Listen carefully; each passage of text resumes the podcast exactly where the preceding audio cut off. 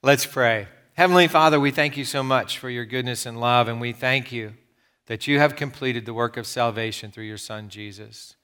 We thank you for your forgiveness, for the new life that, that comes through Jesus' blood shed. We thank you for the opportunity we have to reflect on the power of forgiveness as we continue in our series on the Lord's Prayer right now. God, we pray that um, we will forgive others as you have first forgiven us, and that by the power of your Holy Spirit, that forgiveness will, will flow freely from us. And, and we know that as we forgive others, um, as you first forgiven us, that there's a blessing even in that, in a sense of release and peace that can be experienced in no other way. So we pray right now that you would give us uh, a fresh outpouring of your Holy Spirit, that we can live in the freedom of your forgiveness and in forgiving others. In Jesus' name, amen. When was the last time you forgave someone? Think about it for a moment. Have you forgiven a friend, a spouse, a child, parent in the last hour, in the last day, the last week? How about this? When was the last time you needed God to forgive you? Was it in the last hour, the last day, the last week?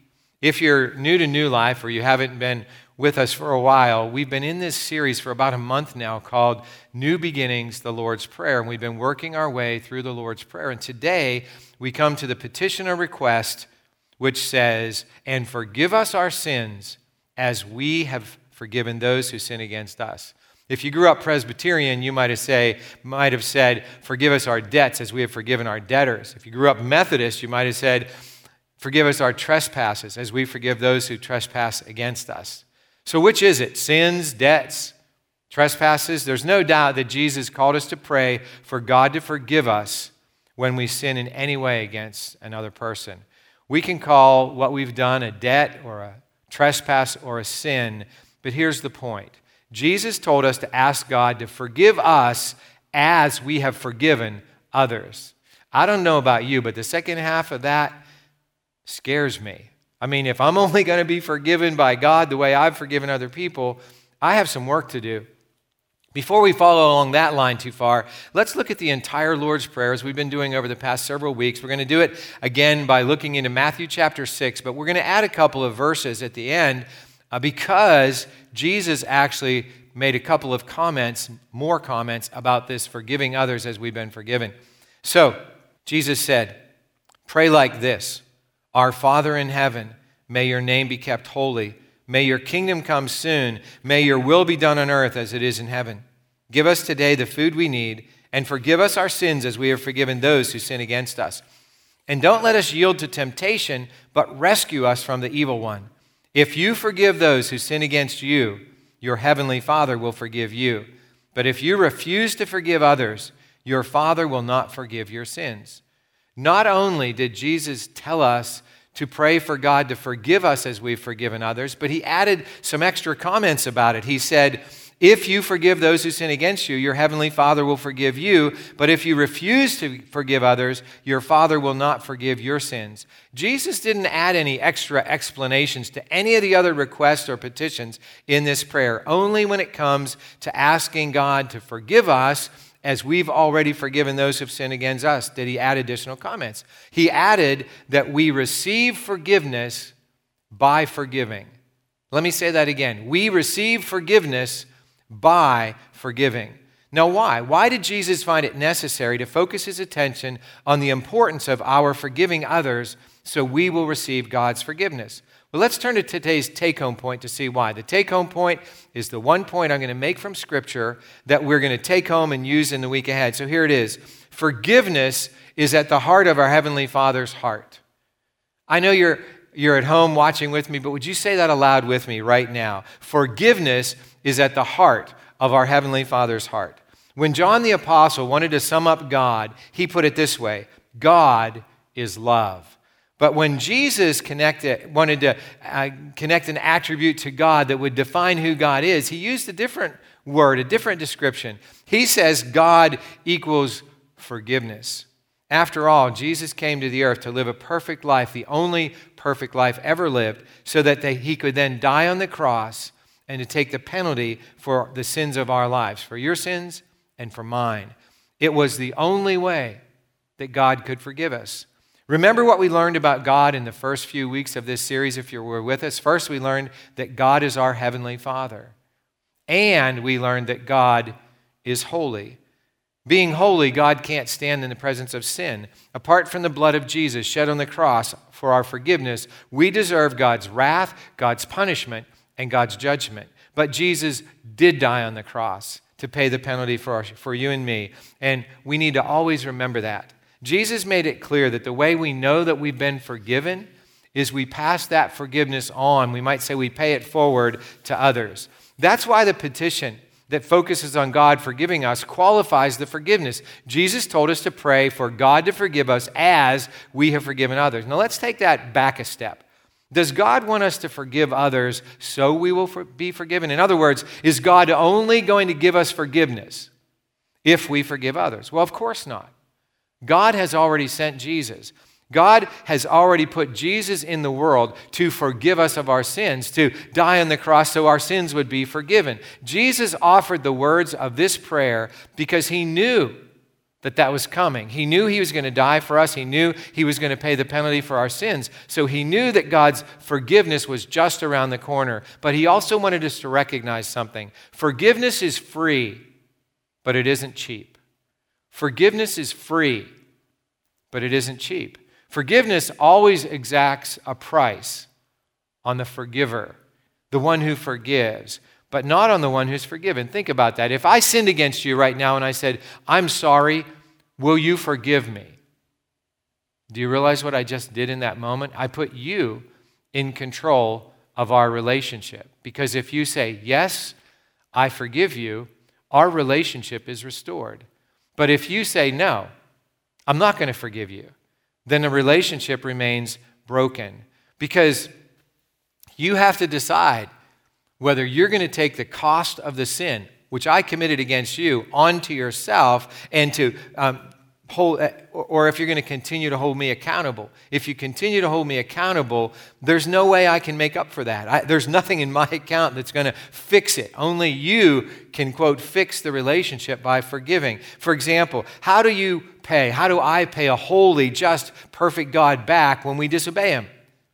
How do you pay a parent or a child or a husband or a wife back for the pain of breaking trust or relationship? In both cases, the, the short answer is we can't.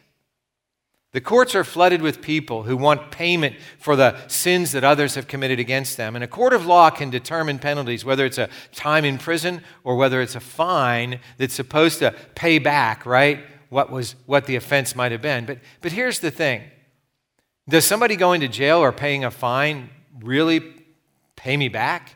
If you hit me with your car and I could never walk again, what's the right penalty for that?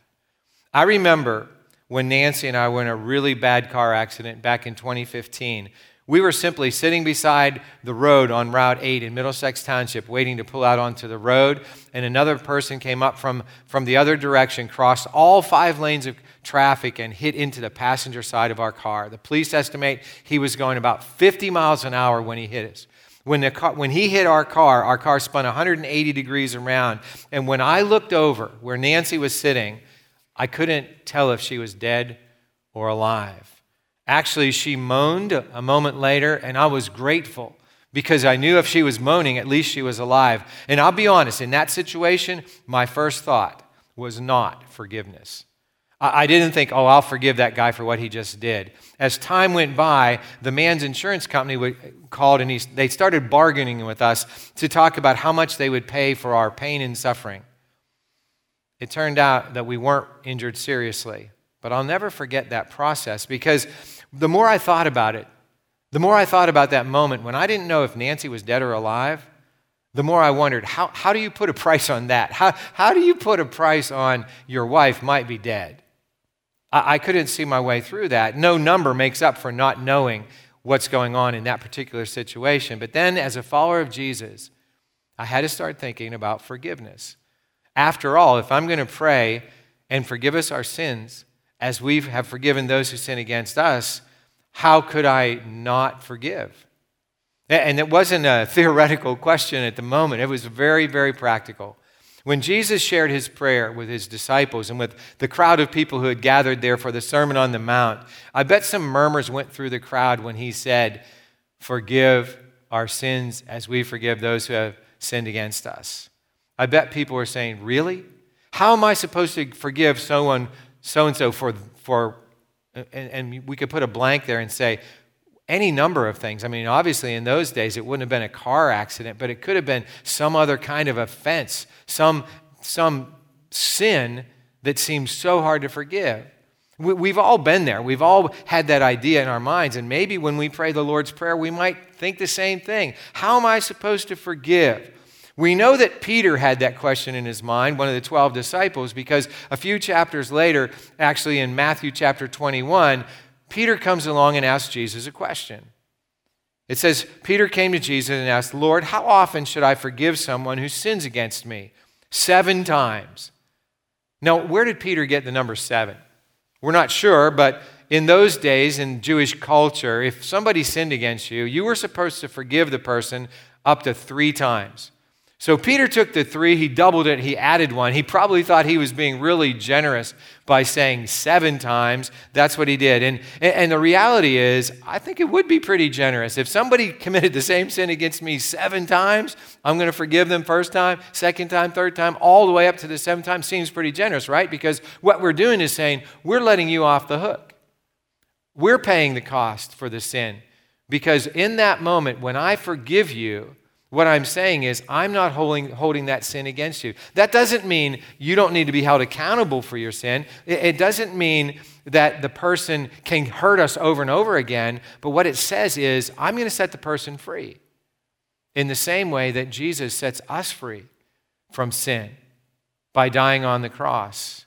So Peter thought, seven times, that's really generous. But Jesus didn't buy that suggestion. In fact, he said that Peter wasn't even close. So it says, no, not seven times, Jesus replied, but 70 times seven. So if you're good at math, you know that Jesus just said we're supposed to forgive a person 490 times. But this is not about math, not at all. Jesus was talking about the unlimited nature of God's forgiveness and the corresponding unlimited nature of our forgiveness toward others. Jesus knew that he had just boggled Peter's mind and probably all the rest of the disciples, so he followed up with a story. Here's what Jesus said Therefore, the kingdom of heaven can be compared to a king who decided to bring his accounts up to date with servants who had borrowed money from him. In the process, one of his debtors was brought in who owed him millions of dollars. He couldn't pay, so his master ordered that he be sold, along with his wife, his children, and everything he owned to pay the debt. Imagine being so wealthy that you didn't even realize one of your servants owed you millions of dollars till you decided to finally look at your accounts one day. That's the scenario Jesus sets before Peter. It says, But the man fell down before his master and begged him, Please be patient with me, and I will pay it all. Then his master was filled with pity for him, and he released him and forgave his debt. Now, let me say, the king wasn't filled with pity he was filled with compassion. The reason that's important is because the Greek word for compassion literally means a turning of the guts. This man had a visceral response of forgiveness for the man. He realized the man was never, ever going to be able to pay back millions of dollars. And, and so instead of putting the man and his family into prison, he forgave the entire debt. He assumed the debt and he set the man free. Imagine that kind of forgiveness. The only one who is that generous by nature is God. And obviously, the master in the story represents God or someone who's filled with the Holy Spirit. What a powerful picture of the compassion and forgiveness that God has for us. And if the story ended there, what Peter would know, he would have a very good picture of forgiveness from the forgiver's perspective. But Jesus continued with the story. It says, But when the man left the king, he went to his fellow servant who owed him a few thousand dollars. He grabbed him by the throat and demanded instant payment. His fellow servant fell down before him and begged for a little more time. Be patient with me and I will pay it, he pleaded. But his creditor wouldn't wait. He had the man arrested and put in prison until the debt could be paid in full. Whoa, whoa, whoa, whoa. Wait a minute. I mean, this guy has just been forgiven literally millions of dollars of debt. He goes out and finds another servant, fellow servant, who owes him a few thousand bucks, and he demands payment. And when the, the servant does the exact same thing that he had done before, the king bows down before him says, Give me a little bit of time. He grabs him by the throat and he says, No, you pay it back right now.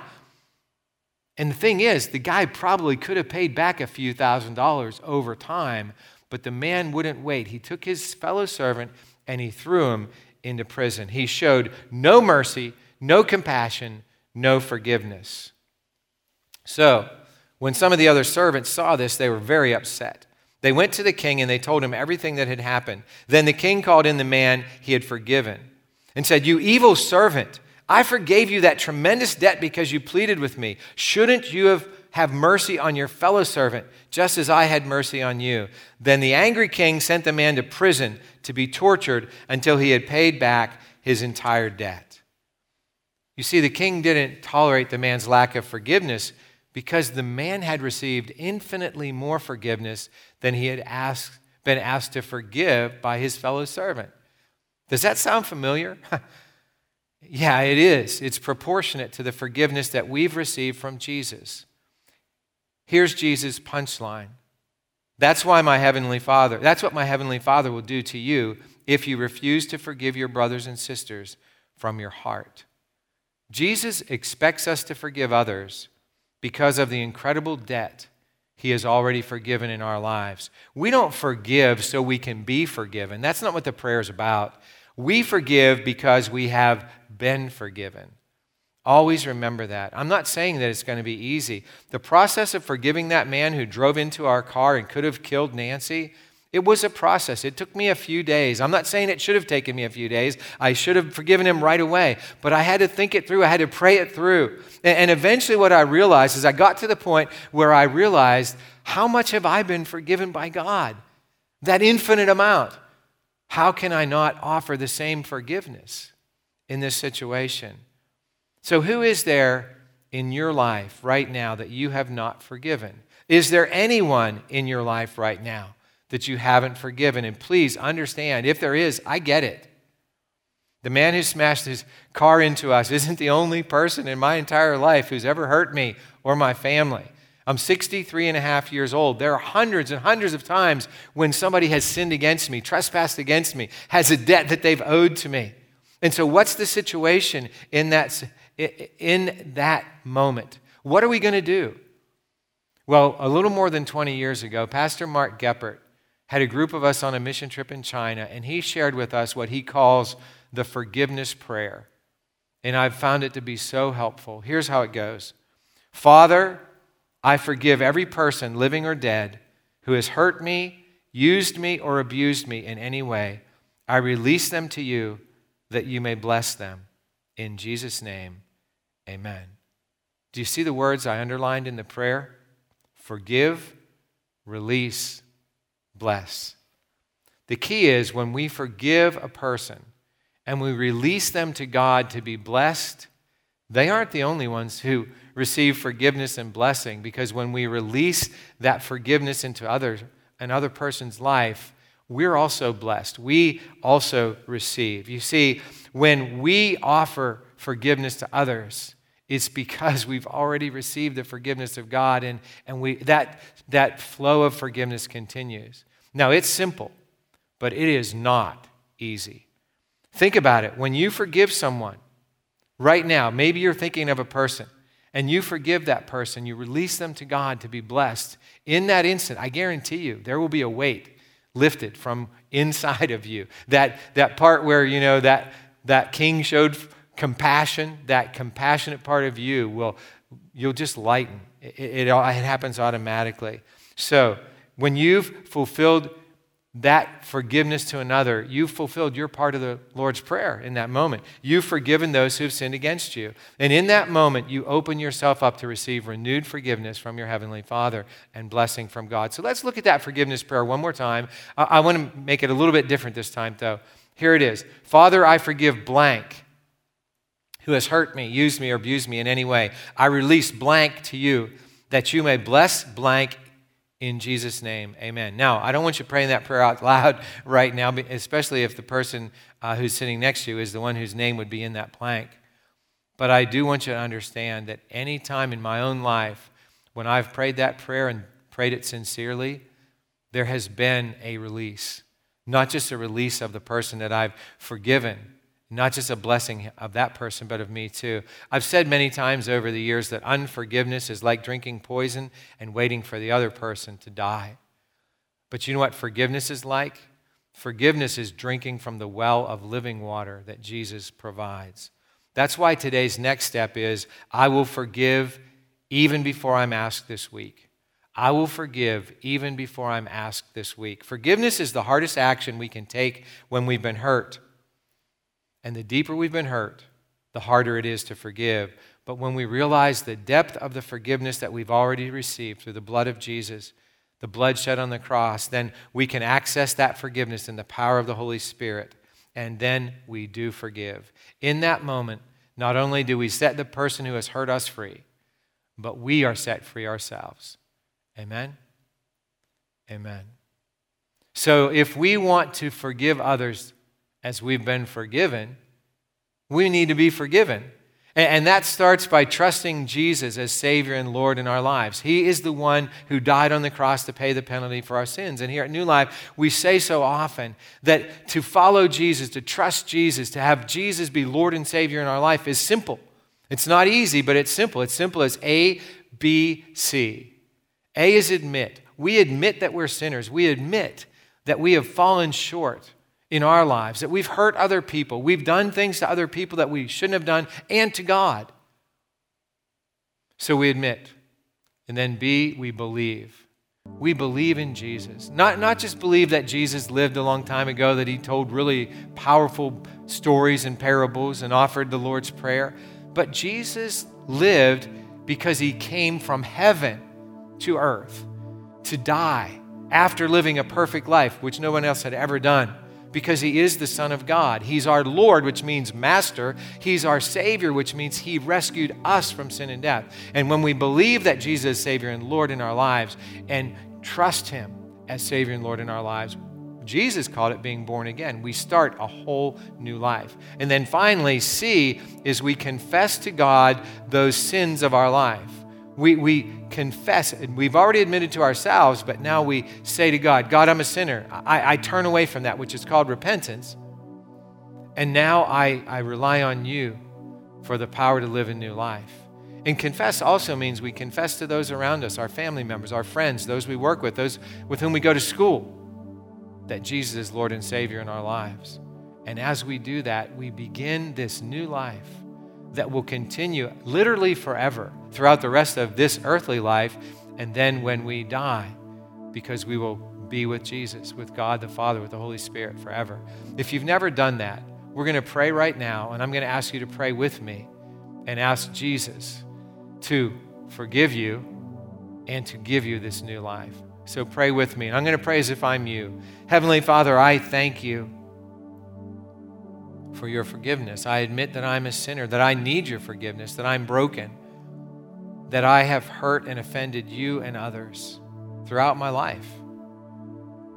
God, right now I believe that Jesus is Lord. He, he gets to tell me what to do because He's my owner, my master, and, and He's my Savior. I, I claim the, the cross, His blood shed on the cross, um, as the means of my forgiveness and my salvation. And God, I confess to you these sins. There, there are so many. And, and I turn away from them. I, I turn back to you. God, I ask you right now to give me the power of your Holy Spirit so I can live today and every day for you. So I can tell my friends and family and everyone who will listen that I'm a new person because of you. I pray these things in Jesus' name.